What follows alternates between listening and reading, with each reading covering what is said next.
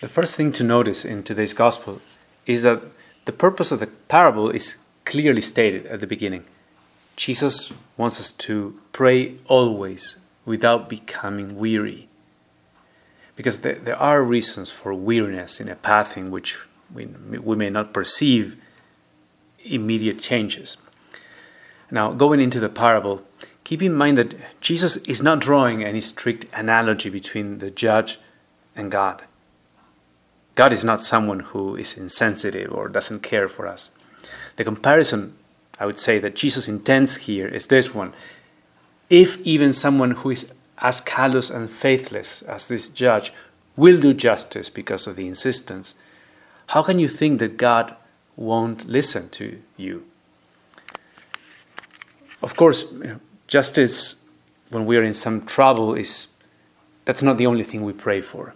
Prayer helps us in many other ways. It helps us grow closer to Christ, to express gratitude, to praise Him. It has many different facets. But also, obviously, when we sense that prayer doesn't seem to solve this particular problem, I mean, I could grow weary and, and drop it.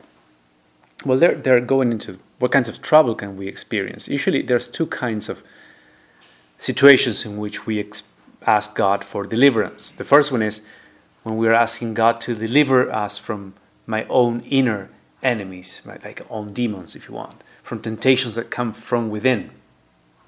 A passage that illumines this one is when St. Paul asks the Lord to deliver him from the thorn in the flesh, you know, that one in 2 Corinthians 12.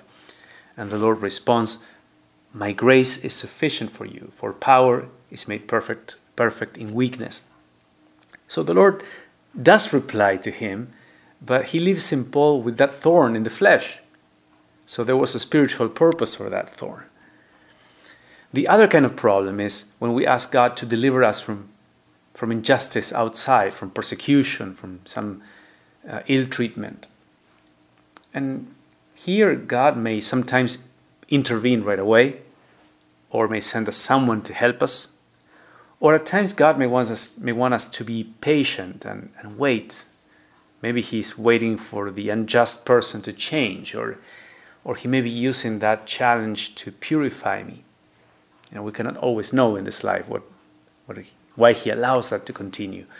But God always listens to my prayer. He always listens to what you pray for. And He wants us to persevere in that prayer. And if He's not taking immediate action, well, there must be some important reason for Him not to do that. Do I really trust God's character? Do I trust His goodness? In what way may the Lord be challenging me to expand my prayer through this parable or to be more perseverant? Has weariness entered my heart? Has lack of trust entered my heart? What should I say to the Lord?